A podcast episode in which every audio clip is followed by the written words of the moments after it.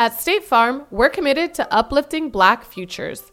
In collaboration with organizations like 100 Black Men and National Urban League, State Farm provides high school students with the opportunity to learn and apply best practice strategies for saving and investing, all while offering academic support, life skills, and exposure to college access programs to prepare these students for life after high school. Check out 100blackmen.org and nul.org to donate and learn more. Like a good neighbor, State Farm is there.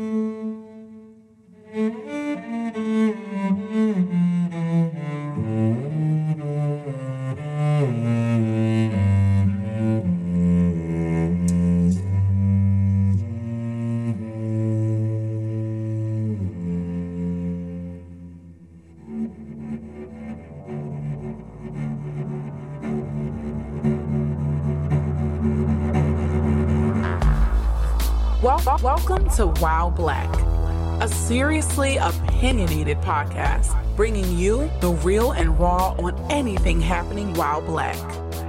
If black culture's there, we're there. If you're pissed or empowered, then let's talk about it. Ride with us on this all black everything. All right, welcome back to While Black. This welcome is your back. boy Welcome back. Art What's up, everybody? This is Vince with you again. In the building, and we got another amazing, dope episode Super dope. for you coming right at you right now. All right, first, jumping straight in, Okorie OK Cello Johnson. Sounds like you should be saying my fighting weight after that. Right? Yeah, yeah, in the yeah. green trunks, coming in at Yeah, 145 yeah, pounds. Let's get ready to rumble. oh, Corey, OkCello Johnson. Man, that's a name. Ain't it? It's Mm. kind of dope, ain't it? Ain't it? Ain't it? Y'all gonna really understand why it was so dope in a second. All right. He's an American cellist, songwriter, who has been playing his instrument since the age of seven and is now considered a masterful communicator and storyteller. That's a long time Woo. Yeah. to play. Okay, go ahead. Sorry, I'm fucking. He is both an educator and a musician who has performed and recorded with major label artists such as De La Soul, India Arie, Big Boi, not to mention he enjoys a career as a soloist with two dope albums to his credit. His latest, Resolve, offers a healing balm of hope. and I, I definitely want to hear a little bit more about what that means. Yeah. Before we jump into the wild black shit, sorry, White Heat, I'm flipping it up again. What what what did you do with Big Boi? How did that work? Was that like his hip Yeah, opera so thing that he was it's, a- working it's, on? A, it's actually a complicated little something because, well, you know, I have a, uh, I got a brand, I got an image that's kind of like family friendly, educator, you know, Big Boi, Big Boi's real with it, you know what I mean? So, Right. You ain't his, gonna pop uh, that pussy for a real nigga. Tip. I understand. I understand. he, uh, that, um, Kill Jill, you know, kid- that, that uh, song. Yeah. So I'm dope. not on the album cut. I'm on the video. So you know how the video starts with this long kind of cello intro? Yeah. That's you? That's me. Yeah, that's oh, me. that's dope. Yeah, yeah, yeah, yeah. So that's really cool. Well, look, tell the folks. I mean, we already introed you. Right. Yeah, tell them a little bit more about, About you. Just the fact. Let me let me be All right. very very clear, folks. This is While Black. You know how we do. We have a black cellist in the building today. How many of those do you know? Well, now you know. Oh, Corey, OkCello Johnson. Johnson. That's it. That's it. The last Johnson. name, you know Johnson. right. Yes, sir. There's no mistake. Johnson. Like he on the, the grill black- with the ribs. yeah, the Black Film Reunion Johnson, right? Right. um. All right. So uh, I've been playing since I was six. We seven, lied. See, we really. said late, six. late Six. six. We- we We, said seven. It's it's. I was a, month away, like a month or two away from seven. Okay. right, right around. So it's pretty much seven. Six. Um, we give them all this credit. Yeah, we Six. giving everything. That one, take that it, one I'd take it. I uh, played classically, you know, mostly through high school. Right. Um, went to Morehouse and wasn't going to play. I, you know, there's a story we'll probably get into it, but Right. the reality is I put the cello down. HBCU. Love. Yeah, HBCU alum, right? Uh, put the cello down when I was 16 or 17, only to pick it up like a week later because my senior recital, my senior, well, my orchestra director wanted me to do a senior recital. Anyway, so that was a big deal. It was like a 20 minute piece in front of an orchestra, a lot of fun. But at that point, I put it down.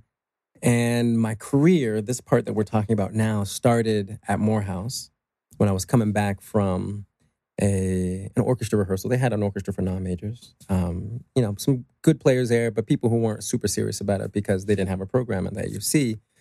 Had my cello on my back because I was coming back from rehearsal, and then this dude I knew, I didn't know him well, was on his balcony. I was I stayed in like the well, I don't I don't really like to use the word ghetto too much anymore, but it it was it was it was uh, Using the hood. West End dorm. It was it was like one of the dorms that like you traded amenities for like no supervision.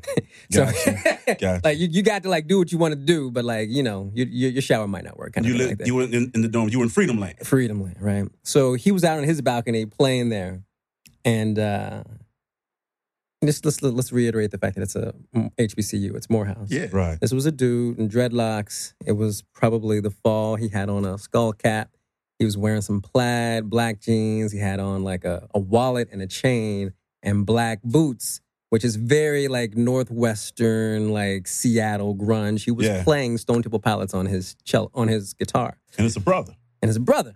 I mean, because Okay. it's, you know, it's Morehouse, right? So Yeah. though that was the cool thing about that at Morehouse Wow. the best thing about being at Morehouse was that one, you got a chance to be who you wanted to be, and Yeah. nobody could like really call you call you on it because you're at Morehouse. Right. Two, everybody knew everything. Well, not everybody knew everything, but you know, this same dude could tell you everything about like like 1993 native tongue hip hop. Like Yeah. he knew all of it, but he also liked some We are well-rounded. We were well rounded. Yes. So he was playing some Stone Temple Pilots. I liked Stone Temple Pilots. I got my cello on my back. I like find my way up to like outside of his dorm room. It's kind of corny. It's weird. I know. I, I've questioned the move a couple times. Hey, when I it- sat down outside of his for dorm, good music. it was. That's exactly what it was. I sat down outside of his dorm room and I was just listening. I'm not sure why he came out, but he came out for a minute and he saw me sitting down. He's like, "What are you doing?" I can get the first thing he thought was, What, the, fuck? right. The fuck He's like, yeah, doing? I was like, "Oh Yeah. man, don't don't worry about me. I was just listening to you play." He's like, "Oh, okay." Weirdo. And I was like, "Why, why, why, do- why are you sitting down listening to Like, me why play?" you He's like, knock on the door or Yeah. something? Why you like, like, I, I don't want to bother you. You were playing. He's like, "Look, man, I don't, that's kind of weird, but you can come in and play. I see you got a cello. Oh, there. you had a ch- okay. Yeah, but so here's the thing. Come on, you don't think of you don't think of contemporary music when you think of cellos. You might now, but when I was playing, you didn't. Like, Right. there were no people doing that. Right. As a matter of fact, the career I have now was not possible right. in 1993, 94 when we met. right. Cello was strictly So, classical at the time. In my mind, it was also that, right? I think the most contemporary thing I'd ever done was played like a pop song for some third graders. Oh, And so yeah. you never even. No, I was a classical cellist. I didn't really mess around and play contemporary stuff, but he was playing this song. He's like, "Why don't you come in and come up with a part?" I was like, "Ah, okay, why not?" Came in. Hour later, I had a part, and it was a nice part to that Stone Temple Pilots song named "Plush." That is the beginning. That story. That partnership between me and my boy. His name is Julian Tillery. We formed a band called Us.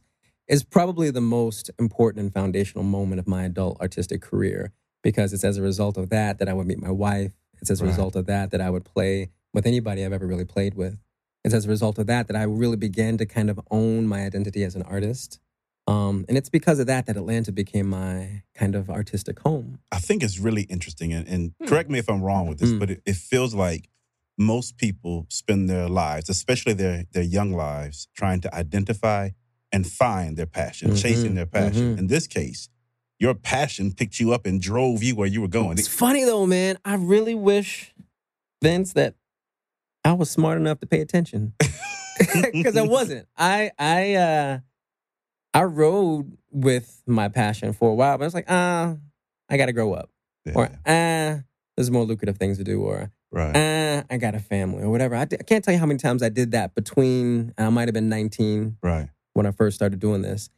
and 40 when I really own this. So there was 20 years of me playing professionally, playing with India, playing with Julian, playing with this woman named Dory Roberts, putting it down, going to DC, playing with this woman named Leah Morgan up there, putting it down, coming back, playing with this woman named Callahan down here, traveling, got it, like doing a whole bunch of stuff before I really embraced the cello not only as my most personal Right. voice, um, but as perhaps my longest, most trusted friend. Well, look, listeners, I know you thought we weren't going to get to it because today's episode's flowing different, Mm. but we're getting there. Uh, we want to break into our wild black shit. And Mhm. and today our wild black shit is going to be very different than what you have experienced before. So I'm going to break it down and then we're going to get into it. So normally we ask two or three questions. Two or one or one or two of them are comedic and one is uh, what do you love most about life while black? We are definitely still going to ask though, what do you love most about life while black?" Don't be cheating, give him that question yet. I did oh, cheat. man. Mm. Forget you heard that, brother. Forget ain't you heard that. that. What You question hit you talking about? Exactly. got Yeah, yeah, I like you- it. I like it. I like it. Mhm. Uh, but this time, you mentioned the cello being your most personal voice, Mhm. and we want to access that voice. Yeah, let's play. So, what I'm going to do is I've written a couple of scenarios, and I'm going to read these scenarios to you, and I want you to play for us and the listeners your interpretation of the feeling that the stars in these scenarios are feeling. I'm, I'm I'm excited to do this, but I got to be honest with you. I'm having a hard time getting Tribe Called Quest scenario out of my mind. You said it like three or four times right now, and all I can hear is boom, boom, boom, boom. But I won't play that if that's not relevant to the scenario. But you know, I said that in my head. That's what Got it. comes to you. That's what came to me. Cool. So I'm gonna jump in and I'm gonna read scenario or situation number one. Yeah. Listen to what I say hmm and then play for me what you believe the stars of this scenario are feeling. Mm. All right. It's an early Saturday morning in Atlanta. It's about 2:15 a.m. hmm Three 17-year-old young black men are driving back to their house. It's not raining, not now anyway, but it was an hour ago, and the roads are still slick from the oil that the rain released, so they're driving carefully. They just want to get home safe. They're playing the music loud, but it's not blasting, and they've not broken any laws. However, they find themselves being pulled over anyway. This is the first time any of them have been in this situation, yet they've seen the scene play out many times in the media, time and time again. All cars are stopped, and although the police are not yet at their doors, they're approaching the car. The young men notice that no guns are drawn, but each of the two cops who are approaching on both sides have their hands on the butt of their guns. Play for us your interpretation of what these young men are feeling.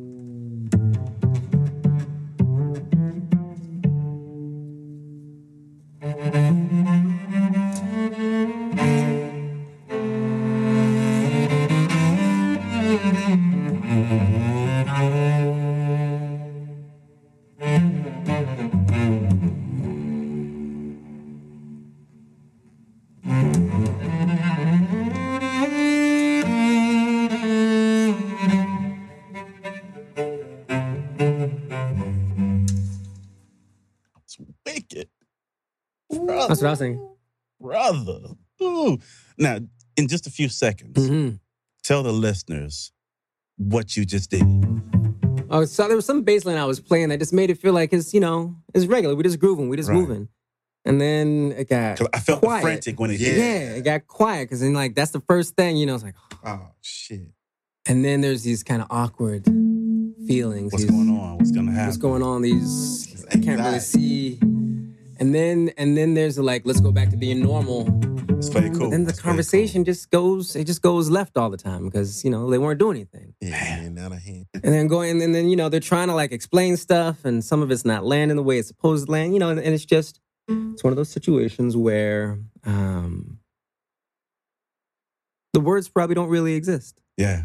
It's just feel. Yeah, yeah. So that that's kind of where I was going. Cool. Um, I we didn't quite say exactly how it ended, so I didn't I didn't take it any place, Right. Yeah. but I just left it with some some tension, some And, and. I. I, I wanted to play in that space yeah, because yeah, yeah, yeah. I, I think the the finality that we see play out so much on TV feels like a big bang all the time. But the, the real tension comes in the fact that we get pulled over every day and we never know how it's going to Mm, end. Yeah, it's I- really the. It's I mean, you know, the the terror, right? It's obviously the impact and the outcomes, the the horrible outcomes that we we deal with, right? But it's the terror. Yeah. It's the It is. uncertainty. It's the like, you know, I don't really know how this is going to happen, or how what's going to happen to it, or you know. So that's that's kind of what I was trying to get at. All right. Cool. Situation number two. Number You two. ready? Yeah. A young 26 year old woman sits alone in a mahogany chair in the back room of an old church, while six of her closest friends buzz around excited. She is too excited, but she can't quite seem to surface those feelings yet. None of her six friends notice because while they're looking at her, they don't see her. They see her gorgeous makeup, her amazing dress, and the three carat diamond ring she's rocking. She's in her wedding white, and while she feels more gorgeous than she has ever felt, she's also stuck deep in thought of the next 80 years. Can she give him all she wants to? Can she be the wife he needs? He is 28, and his tux, tux fits perfectly. His line is sharp, and his shoes are shine. His guys are there, but he's alone at the moment because all they can talk about is which bridesmaid's going home with him tonight. He too is happy, but preoccupied. She deserves everything, and he feels as if he has nothing. How can he be the husband she deserves when he's not yet even sure of who he is? What are they feeling? I've actually already written this song. Oh, I wrote this song. It's called Cloudy Morn, and it's it's almost identical to what you've described. serendipitous. But I'm not going to play that exactly right now. I'm going to play something else. So I'm going to start with her voice, and there's a little bit of um, there's excitement, Okay. but there's also trepidation, right? You said True. there's like there's um.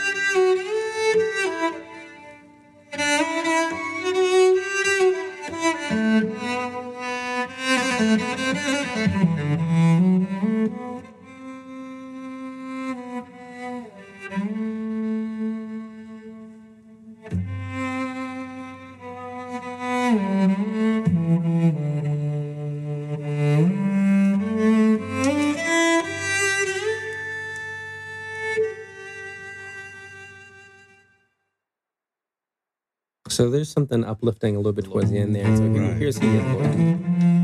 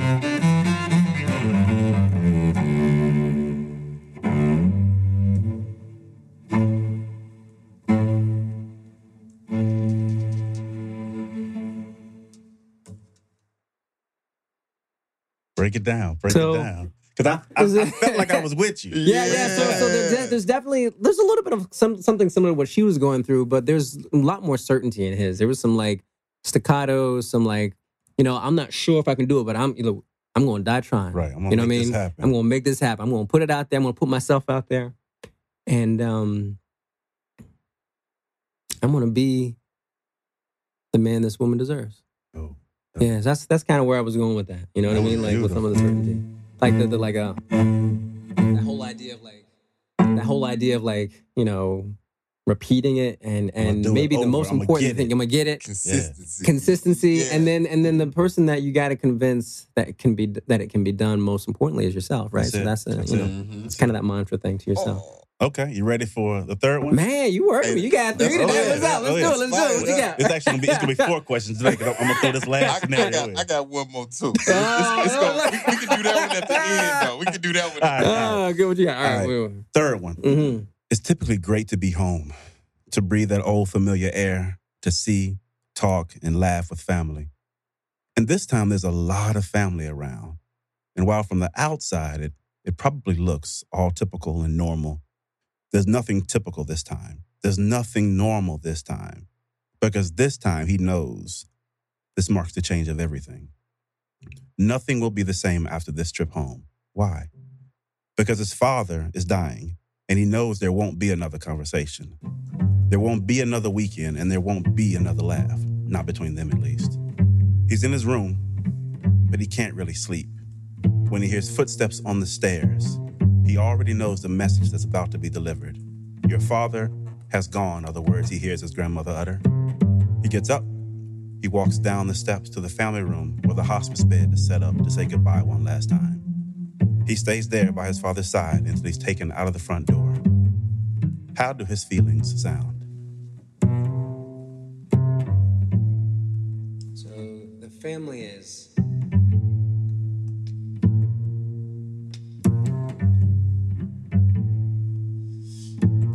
looper. I'd loop that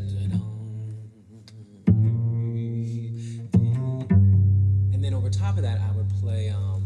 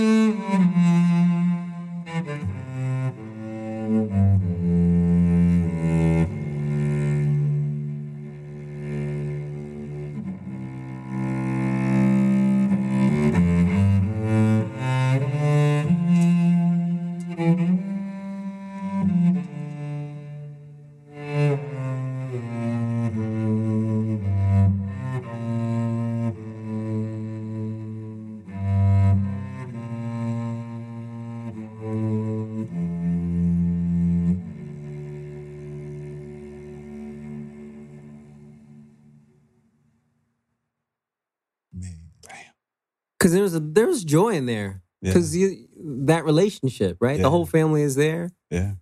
there's joy there's memory there's there's kind of like um there's inertia there's there's movement and then we know that that movement is coming to an end Yeah.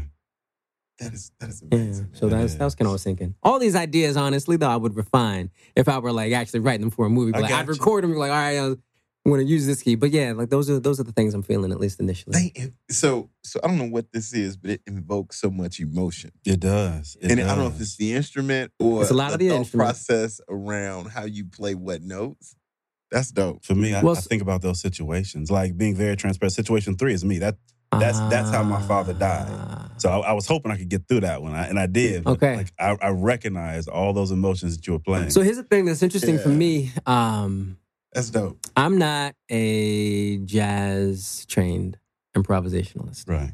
So improvisation is almost exclusively, at least in the Western and in the American tradition, um, a kind of a jazz thing. Now, if you're kind of like in an African tradition, there's a lot of improvisation specifically around drums and rhythm, right? But in the United States, it's jazz, right? Right. Mm-hmm. But I'm not a jazz player. Most string players, most classical musicians don't get that kind of training. Right. So my doorway to in, into improvisation wasn't really through music. It was through being an English teacher. Huh. It was through That's as I'm beginning to kind of compose on the instrument. What words, what emotions, Right. what faces, what situations make sense to me Right. on my instrument. Right. That makes sense. So that's that's at least my approach, right? So when you're reading a scenario, like I'm looking for a setting, and the setting might be tempo, it might be key, it might be that kind of thing. Right. But then I'm looking for an emotion, and I'm looking for maybe a plot for that emotion. Like, so Right. where does that emotion emotion start, and where does it end? Um, and sometimes I feel like I land, you know, Right. where that's going to go, and sometimes, you know, maybe maybe not. But the journey is more so about give me a world and show me how it changes. Like that's pretty much what music storytelling is, right? Because it's not just give me a world. It's that, you know, our worlds have plot, right. our stories have movement, and our emotions have growth, right? So, you know, those are the things I'm at least trying to create to some degree when I'm playing, you know. Brother, you you you do it, man. Thank you. Like the whole Thank thing you. of- of Thank you. Thank you. Thank you. playing emotion as opposed to words and notes is really, really Yeah. powerful. Yeah. Well, the Probably thing, the why funny, you could translate things so, those so, So easily. easily. Well, the thing is, it's it's it's stuff that you know. I mean, and, and every composer for a movie knows it, right? They know how to make you scared. Yeah, yeah. You ever watch a movie without music? It you- all the emotion is gone. What's You can- funny is when they, you can when they watch a horror when they take film. a scary movie it's and, not they put scary. and you get- music on the it. Music completely is what makes it. But the the composers know that there's certain notes, there's certain keys, there's certain rhythms, there's certain instruments that evoke certain emotion, and and you can't really see the emotion on screen without the help of the of the music because we really cue emotion almost exclusively in person. Right. Like so when you put it in two dimensions, you get a sense of it. But like if you were across from me and all of a sudden your face changed because you got angry, right. like it's gonna be like a full body physical thing. right. I'm gonna be able to hear it and your Right. breathing. right. Like I might be able to smell it in the way that like, you know, I might I'm gonna see it. There's all this stuff that I'm gonna register all the cues that you actually can't really engage that well in two You know? dimensions. Yeah. that is amazing. So the music brings it back. Which is also probably why Hmm. so many of our our memories are tied to emotions and are tied are based in music. Completely. Because I, I remember like prom to me, and I, I'm sorry because at the time he hadn't he was this guy, but it hadn't happened yet. R. Kelly represents my 1994 Yeah, prom with yeah, my wife yeah. because I think that's all we listened to. Yeah. I don't see nothing wrong with a little bump and grind. Yeah. Yeah. Sorry, mother-in-law, Yeah. but that's that was the soundtrack for 1994. Yeah, Yeah. yeah. And the and the thing that is really beautiful about music for me is that um you know, when we talk, Right, the words we think are kind of like 80% of the communication, right? right, But the reality is we're actually making music with Yeah. our voice. And we know that someone is lying to us when the words don't match the music. Yep. that's a dope way to put it. When the words and the body language don't match the music. There's a congruence in our communication in The almost everything that we do. But the moment that we're trying to deceive someone, one of those three things in most people is off. And what's so powerful about music is that it amplifies what's already there when we're talking. It kind of just turns up the volume on all the emotion and all the communication that's there. And it gives you like a kind of a musical frame of reference for what is kind of just quiet underneath of the words. But it's there. You know what I mean? That's that's the reason why like if if you get a ballad words and you put it over some like some like death metal, you're like, nah, that's that's Don't not work. that's not it. That's not Right. that that's won't work. that's not what I'm usually Right. that's not what I'm communicating, right? right, right, But you know, the right soft, sweet song right. is really only teasing out what you're thinking or what you're feeling or what's kind of in the music of your communication already. I love where this interview is going. This is so dope. All right, I want I want to hit you with our signature question. Oh, here we go. Am I playing or talking? Do you Both. you use Both. whatever Both. voice, yeah, however let me see. you Let me see. Let me see. Yeah, yeah, This yeah. All right. one is this one is a critical. Yeah, It yeah, yeah, yeah. critical. Yeah. So, what do you love most about life while black? Mm. Man, I'm scared of this question because I don't want to say any of the stereotypical things, but I can't tell you how much I love rhythm. I can't tell you how much I love beating on things. I can't love like and, and one of the things that's very real to me, like I grew up in DC. Right. And so, you know, every little boy in DC learns how to like play go-go. Yes, indeed. And for me, that's like a birthright. Yeah. That's a birthright. And it's a very real thing. And I think of it as a very real black thing, a black boy thing. Because I, Music I is run into like boys in Atlanta who like beating on desks. I run into Yeah. boys everywhere. That there's something about that rhythm, something about Yeah. that percussion. Yeah, I agree. So what I like about kind of my body, what I like about blackness, what I like about like, you know, being raised in a black church, what I like about being able to like in that black church also engage classical music and jazz and all that kind of stuff like that. What I like about being in my black body is the way that I relate to life and music Right. because I feel like in so many ways, that's one of the most beautiful gifts on the planet that I don't really think a lot of other cultures and traditions have as richly Right. or, It's- or it's kind so of it's, deep it's so deep, right? You know what I mean? And so so there's that. That's one of the things that I really like. You know, I don't know that this is squarely about being black, but it is about where I grew up Okay. and when I grew up. Right. Um, DC, uh, 80s, 90s, backdrop of crack Right. um, neighborhoods really started to change a lot. right. There's a lot of tragedy there. Uh, Right. There's a lot of people that um, were victims, people I knew who, you know, either got caught up in the system or died. I had a cousin that got shot. Um, Sorry. But the reality is that uh, growing up in that space gave you a toughness, a temerity, um, a resilience. Yeah. At least in certain situations. Yeah.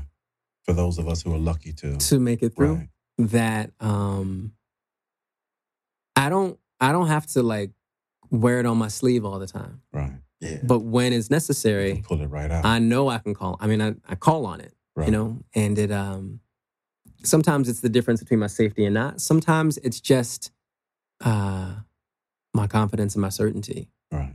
about the world and where I am and what's beneath my feet, that kind of thing. Mhm. Um, you know, I there are a lot of things that are situational, that are generational, that are regional in this country where to be a black man has always been um in some ways a contest. Right. How do you survive? Yeah. How do you negotiate? Yeah. Um, some people have healthy, successful completions of that contest, right? Some of us don't always get that. Yep. But that game teaches you something It does. that my peers at white private schools didn't really have. Indeed. Indeed. I've got two daughters now and a wonderful, loving wife. And there's a lot of life that doesn't necessarily need that energy all the time.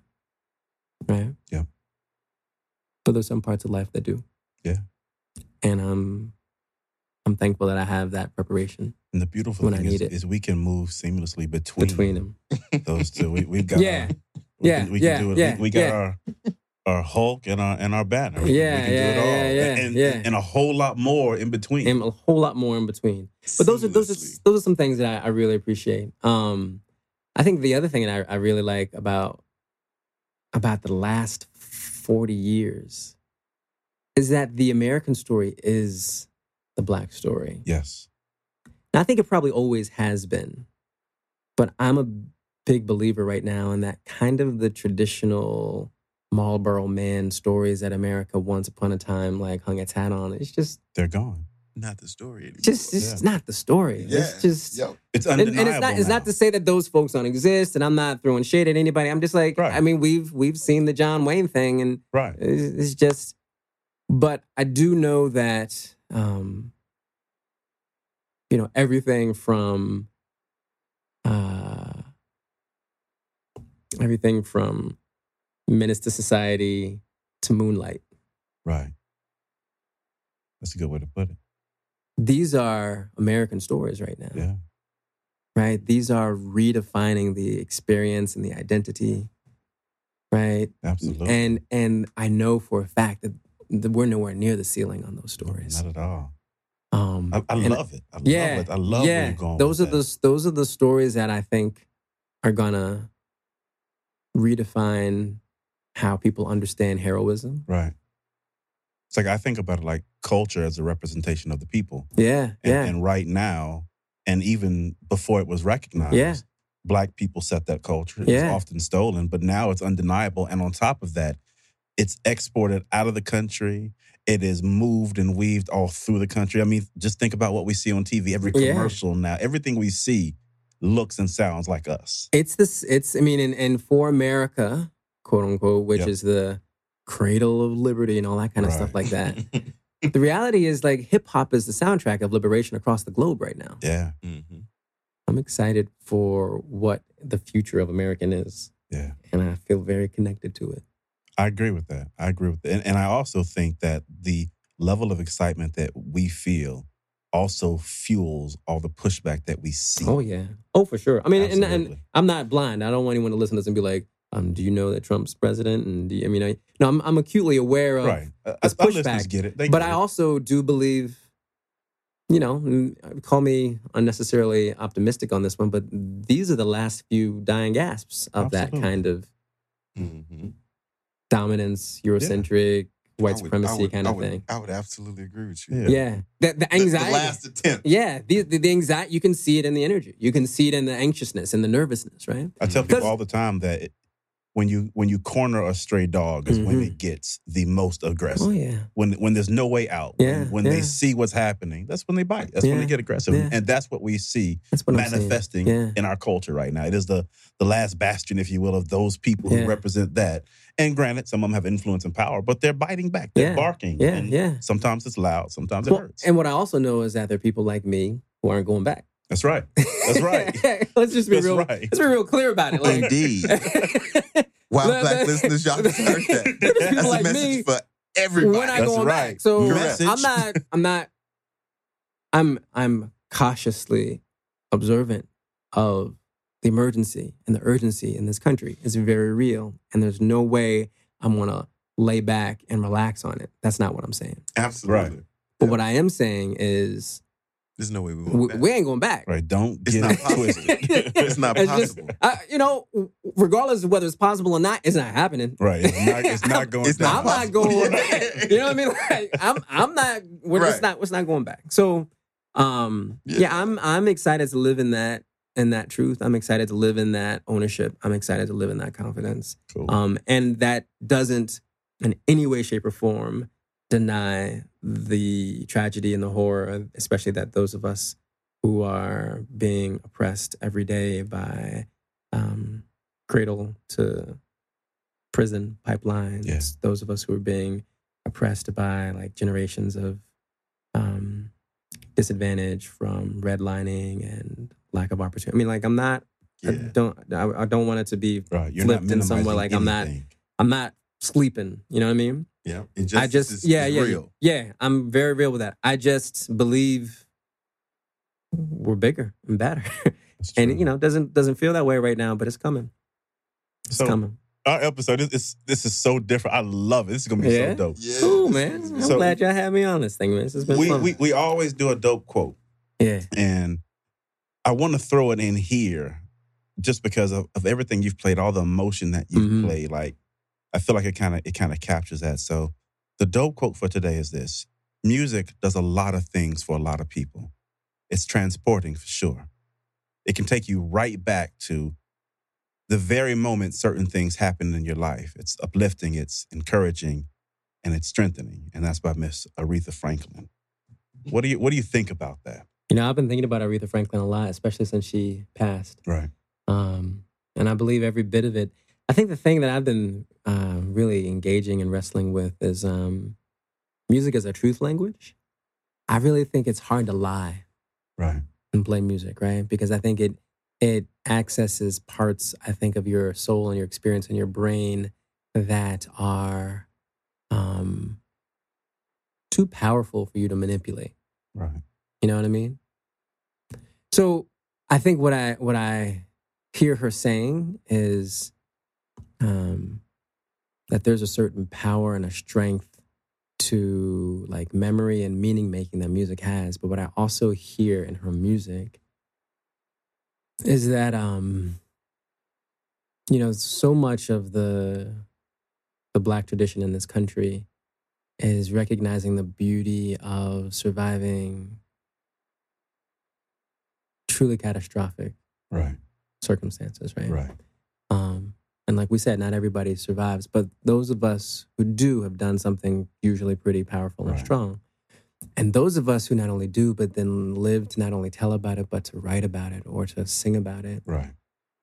And if we have that facility, we sometimes make something really beautiful and powerful, right? So the things that are so evident in Aretha's music and her voice is that she's she's lived a really difficult, complex life, especially a young life, right?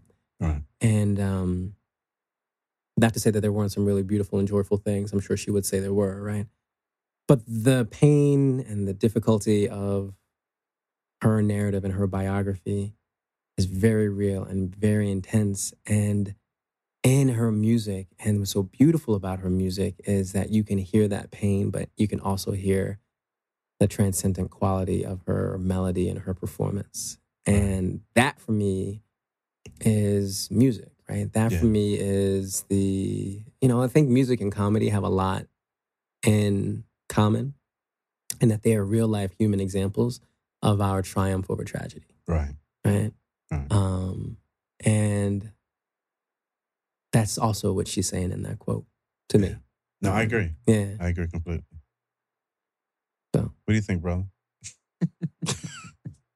I don't need to add anything to that. Mm, Like, I, I need cool. to let that Let that be the last. Okay, cool. I like that. I like that. That's cool, man. Thank you. So I, want to ask. Can you I a just can I just say for the listeners how Yeah. cool it is to be talking with a Vince and an Art, the names of my maternal grandfather Vincent and the name of my wife's maternal grandfather Artley. Yeah. So I feel like there's something very um, divine and purposeful. He's supposed to be. As a matter of fact, if, if my wife and I had had a son, we were going to name that son Artley Vincent. So here I am sitting with Vince and That's Art, which is kind of that's kind of deep. That's that's real deep. you got to tell your wife that when you. Uh, yeah, I will. I will. I'll definitely tell her. Yeah, yeah, yeah, yeah, yeah.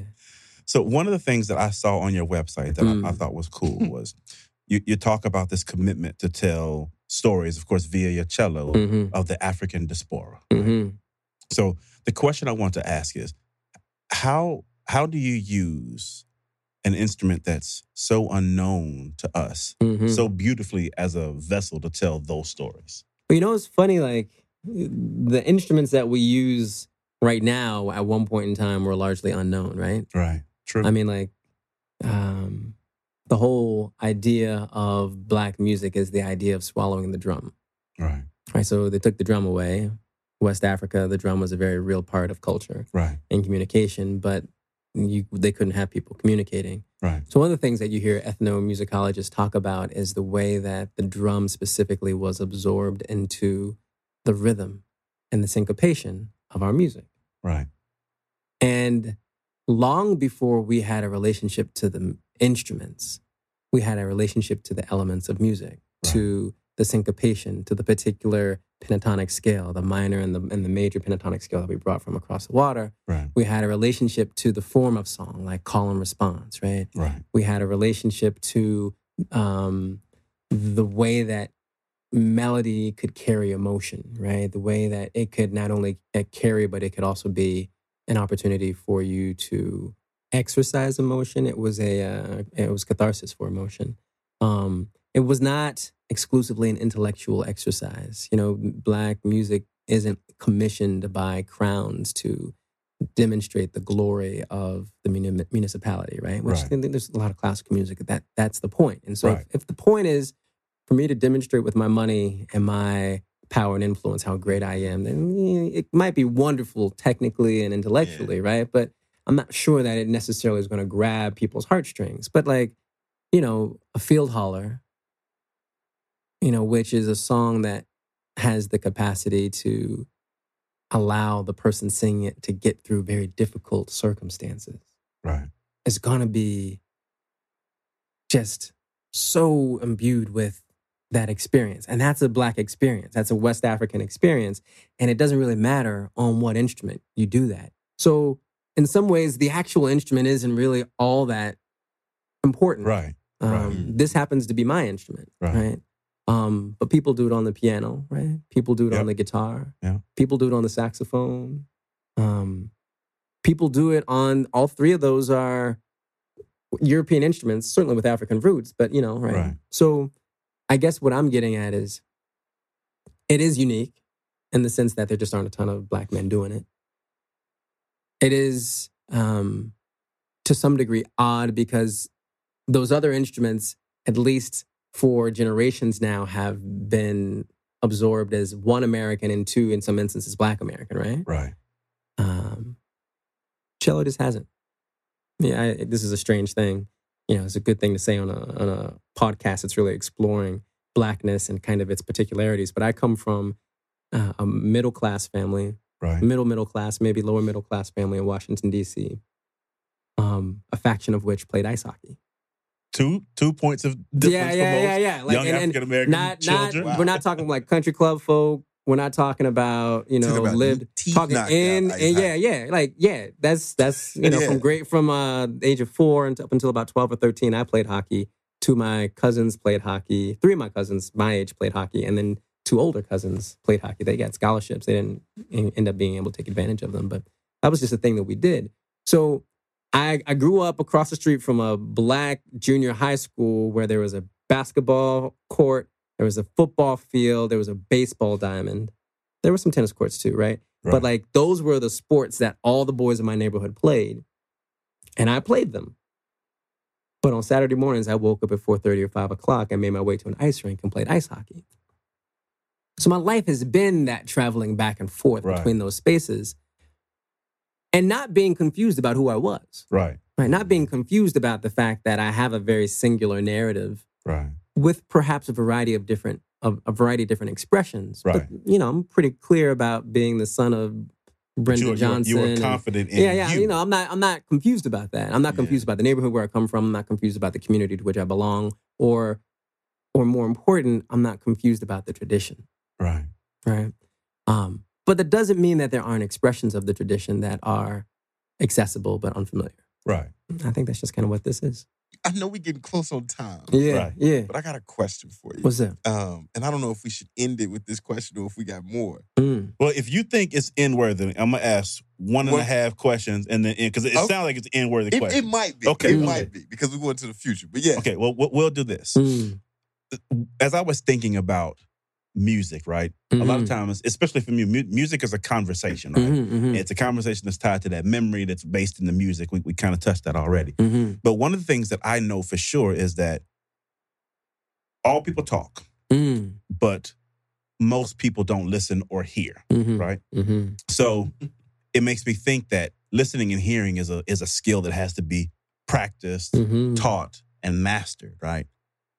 So how do you tell or teach people to listen to the cello, to the Mm. music that you put out? Because I, I do think a lot of us fall into that camp of, oh, I just don't get it. I don't understand that. So you That know, ain't, that ain't I really, instrument. I fault, Right, I yeah. fault the classical community on this one. Okay. Right? I've got this radical idea. I'm, I, it's being said here on your program first. If it right. if it happens, then we want to, we want all of us get to like split some royalties. Love it, one, love right? it. So let's be real. Sports are not accessible. True. And the reason why we know they're not accessible is because there's a half a, half the world, another gender in many instances that doesn't get the introduction to the sport very instant, Right. very frequently that men do, and they're kind of like, "What is that? Why are we doing it?" But it can be accessible through commentators True. right? So, you know, I don't watch regular season sports because it's a big commitment. Like regular season baseball, regular season basketball, there's like thousands of games. Like that's a lot. But I can watch playoff games. And the reason why I can watch playoff games is because some sportscaster is going to give me the entire story. They're going to tell me who to look out for. They're going to tell me what the like angle is for this team. They're going to set it up, right? And and if I'm, you know, if I want it, I can get play by play, right? But the thing that's interesting with art especially is that they don't do that. They assume that you come to it knowing what you need to know. Right. And that's kind of the hard thing, right? I really think that if someone could sit down and play Beethoven's fifth, and before they play Beethoven's music, talk about him as like, yo, this was the rock star. This was the bad boy of the Right. classical world. And here's how and why he was a bad boy. That little bom bom bom bom is kind of like a middle finger to like the way that like people wrote Huh. music back in the day, because it's this tiny little phrase. Right. And Right. and most phrases are long and right, but it's like bom bom bom bom. Like if you think about the attitude that's in it, like it's really kind of hip uh, like hip hop and gangster anyway, right? But someone gives you that narrative on how to listen to Beethoven, and then all of a sudden you're like, oh, Now now it's different. Shit, Wait. yeah. I've it always thought- that for people who are not classical music aficionados, Mhm. that it would be cool if they went to the symphony and they could have separate headphones where they could Somebody actually have commenta- commentators Interpreting interpreting real time what's happening, I would right? fuck with that. You know That what I'm would be saying? so I would dope. fuck with because the reality is the the the general idea that classical music is just beautiful and it's exalted and da, da, da, it's really like that's super simple and super superficial and we know that any artist that creates something brings the entirety and the fullness of their life to that creation and all those pieces have that that specificity to it right so there are ways of providing the context that you really only get if you go to music school or you only Right. get if you become a composer, only get if you become an ethnographer. Um, so I think you can give people an opportunity or an invitation to listen to an instrument like this simply by giving them context. Now, my music is not traditional in the sense that, you know, a lot of cellists play either classical music or they play classically influenced music. Some of my stuff is classically influenced. But for me, the reason why I think people who aren't classical musicians come and they, or classical supporters or appreciators, they enjoy my music Right. is because I give you an entry point. I give you a context. Like, here's where I was when I wrote this song. Here are the voices. Here's the plot. Here's the play. Here's a And play. here's the Here's the and that's it. That's the comment. And Yeah. that's it. And then once you get that, you're like, oh, Uh-huh. Then Uh, it's so much more it makes rich. It is. But my, my daughter um doesn't really like sports. My oldest daughter. And she has a boyfriend now. She's 16. Boyfriend plays baseball. Right. She's learning about baseball. of course. Yeah. And I'm not going to say she loves baseball, but she has a greater appreciation for it now than she did before because And there's context. Yep. And that and, and that's that's all this stuff is. It's not it's not rocket science. It's not super foreign. It's Yeah. just it has been um kept away from people. Yeah, I love it. That's it. That's, it. that's that's that's pretty much what it has been. And and when people break it down and they get the they take the pretension out and all that kind of stuff like that, then it's much more accessible than you think Yeah. you know the, the, the biggest barrier to classical music is that it just takes a long time like it, the, the pieces are like 20 and 30 and 40 minutes right so there's that long focus but literally it's digestible it's accessible it's not any different than what you engage when you go to a movie I also think the fact that Mm. there's a lot of classical music that people will recognize. They Mhm. don't know they recognize. Like it's uh, Yo Yo Ma's. It's I. It's from one of his live albums. yeah yeah yeah It's the one like you hear like anytime the bad guy walks in the room. yeah yeah yeah you hear What- all that what kind is of it called? I listen to I don't know all if the I don't know that, but I know you know this from Yo Yo Ma. Oh, absolutely. Oh yeah, yeah, yeah. Matter of fact, I'll That's like anyway, so I think the thing that's really interesting about, you know, all that stuff is that a lot of classical music we heard when we were watching cartoons in the 50s and the 60s and the 70s. And that's the same recycled stuff that they showed in the 70s and 80s and 90s, I right? listen to it all the time. Um, you know, so we're, we're familiar with it. And it is how the contemporary movie composers learned to write music. So they they studied those scales. They studied what it does to people, you know. So you're listening Ah. to classical music when you watch a movie. and not even doing this. And not even really thinking, you know, yeah, yeah. Influenced But you're by being classical. completely You know what I think is dope? What's that? I didn't know that what I would consider radical or what you consider radical, Yeah. right, was that doom doom doom doom. Dum, dum, dum, dum, I didn't. Even, I didn't even I love like- that's the that's middle kinda finger. like- Damn. I mean, I, Like, mean, I want you gives to me a different search appreciation your for it now. database. Now. I don't know if you're big classical music fans, but think of one other musical theme that's that short and has that much attitude. They're all long. They all flow. Yeah, Yeah. and they're and, and they like, all defer. you. Fuck uh, Dun, uh, dun, dun, you. boom. right, like That's dope. and Okay. and and it has the like distinction of being made a disco tune, right? Like there's a fifth of Beethoven. Yeah, you are right. So I mean, it's it's a big deal. Like it's a, it's a really big deal, especially because in the same way that like you know hip hop and R and B are all like dialectic or conversational in the sense that like one song refers to the next or the one Mhm. previous, right? It's really a conversation. Um, and so when you listen to a song out of context, you think, oh, it's either great or it's strange, but you don't understand all the like six songs that went before it. His is is the, is the same way, but his is like a decided like disagreement. It's like, oh no, I'm going in a completely different way. Bum, bum, bum, bum. See, that's right? crazy. That's love I mean that's that's you know. Right. So I don't know. I know. I know you got a question you want to close. I just want to say, as I was listening, I'm, I'm looking so I can get the names right.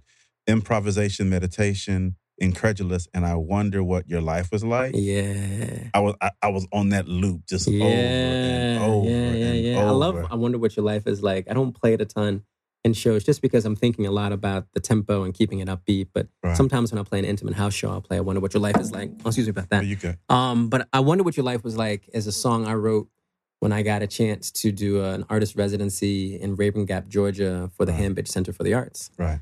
And um, the Hambidge Center for the Arts is named for a woman named Mary Hambidge, who was a uh, a woman, a white woman, textile um, kind of uh, super successful businesswoman.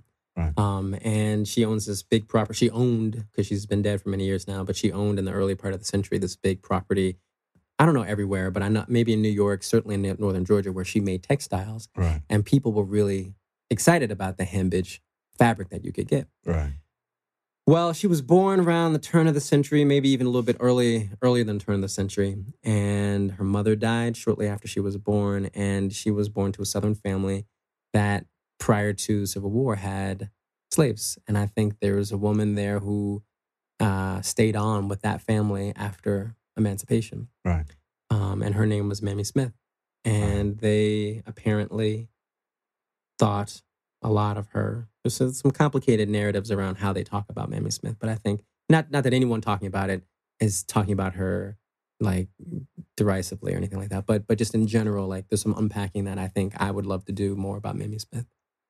But there's this picture of her. They they preserved Mary Hambidge's cabin on this property. And that's where all the artists, you get a cabin to yourself and it's in the middle of nowhere and it's dark and it's like a tenth of a mile between you and the next cabin. There's no Wi Fi, there's no nothing. You just, you and your art, you know, whatever you do. Anyway, so they, they kept this one cabin and they give you a kind of a talk and a tour of the cabin of Mary Hambidge's cabin. And there's this picture of Mamie Smith standing with her hands on her hip in front of an Atlanta house with this look of iron in her face. Um, and she's just absolutely intriguing. Like I don't know whether she's happy. I can't really tell whether she's sad. She looks strong. Um, I don't want to romanticize her strength because it's the world in early 19th century, right? Right. I don't want to say that she, you know, it, it it's early 20th century. I'm sorry. Um, so I- don't want to romanticize it, but I saw that picture and of all the things that they preserved about Mary Hambidge's life, that was the thing that captured my attention. And I wonder what your life was like. Was me writing a conversation to her, that's awesome. really trying to understand, you know, what am I seeing in your eyes? Is there strength there? Is that strength that I'm seeing? Is that happiness at times? Like, but I'm sure that there's darkness. And and more than her voice coming back to me, it's really me talking to that picture. Um, and so that's what I mean by I really try to embed narrative into my songs. I'm gonna go back and listen to that. again. Yeah, yeah, yeah, yeah, yeah, yeah. That's yeah. awesome. Now you're gonna have a higher appreciation. Yeah. for it, 'cause All Yeah. brother. Well, Context. we, So the- yeah, and for man, me, hit him with the question. That's Yeah. commentating, right? That's the story. absolutely. That's give me the story for the song. That is and so now I can, you know, that. Yeah. So you know what? I've been thinking about the future, and I've been thinking about um, as you as you entered, you shared that you had two girls, right? I Mm. also have two girls, which I, I Mm. think is an amazing gift from God to be Mhm. able to raise two amazing girls, Mhm. right? Um, my man Vince has a, a girl and a boy, Mm. which I think is also amazing that Mhm. we get this gift of of being able to really help people, help little people, right? That become big people, that become, you know, Mhm. productive individuals that are African Americans in the world. And when I think about that, I say, man, I wonder what, because that instrument and how you manipulate and how you make that instrument do what it does with emotions, Mhm. how would you inspire the future hmm, the generation? younger I like generation. right now. Like, like as you think about Listen, I just want you to know, y'all, y'all put me on the spot five or six times. Hey, I Welcome to- hope I'm welcome still to While delivering. Black. Look, that's what happens when you hit home runs.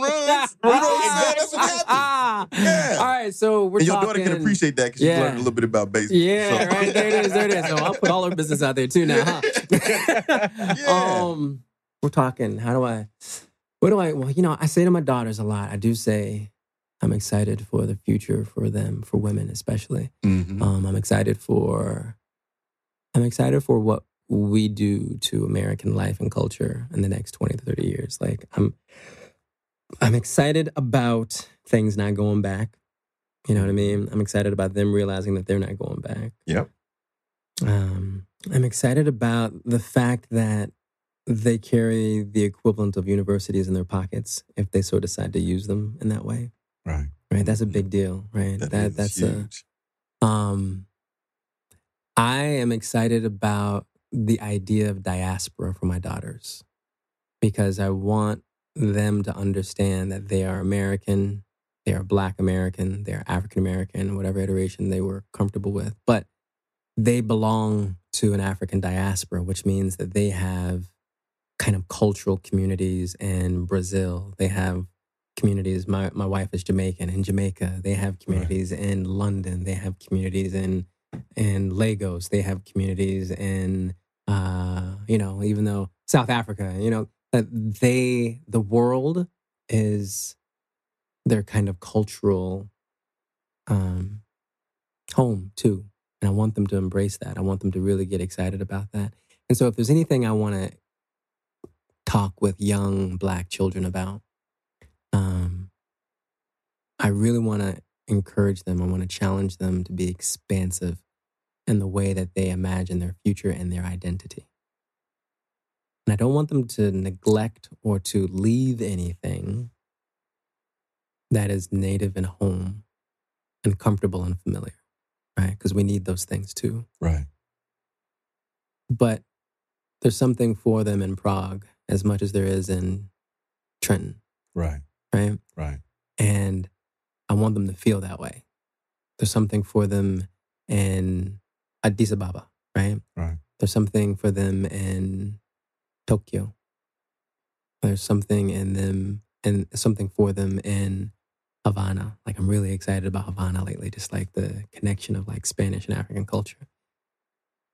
And I firmly believe that some of the solutions for the challenges that we will that we face here will be found elsewhere. Yes.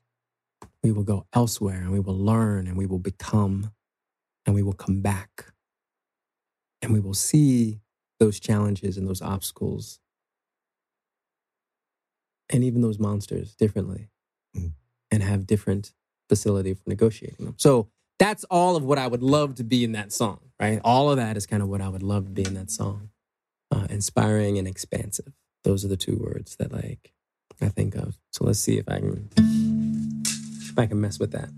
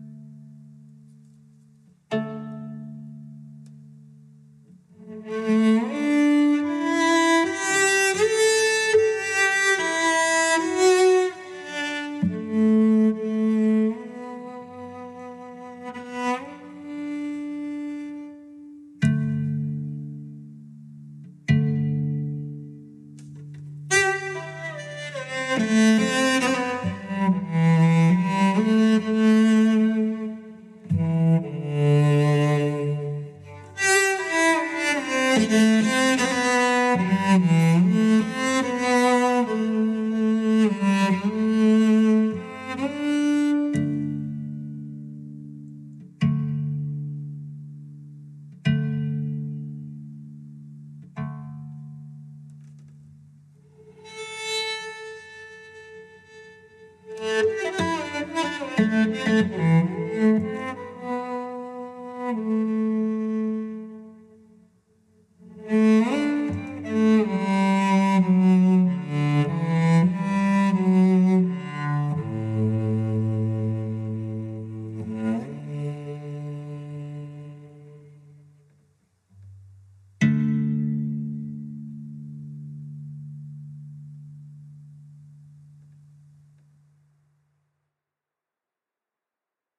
That's what I got. I didn't even want that to end. That's what I got. Wow. I on and may, maybe it's Wow. because I'm a father, a parent, Mm. but that piece, Mhm. even more so than the one that was so personally about Mhm, me and mhm. my father, That that's the Mm. one. And I think it's because as much as I love my father, Mhm. he represents part of my part of me in my past. But that Mhm. just felt like everything moving forward for, for my children and what's Mhm. next. And that was real. Okay. That was powerful. my girls would listen to that. Yeah. My girls would listen to that. All right. That's amazing, While Black, man. While Black. ain't nothing else to say after that. I hope y'all enjoyed it. I hope it opened your mind. You find yourself in a new space. Please appreciate it. Please go learn. Go hit up OkCello at okcello.com. And I want to thank Mr. Okorie, OK Cello Johnson for blessing us. All right. Thank peace, y'all, man. peace, peace. Thank y'all. Appreciate it.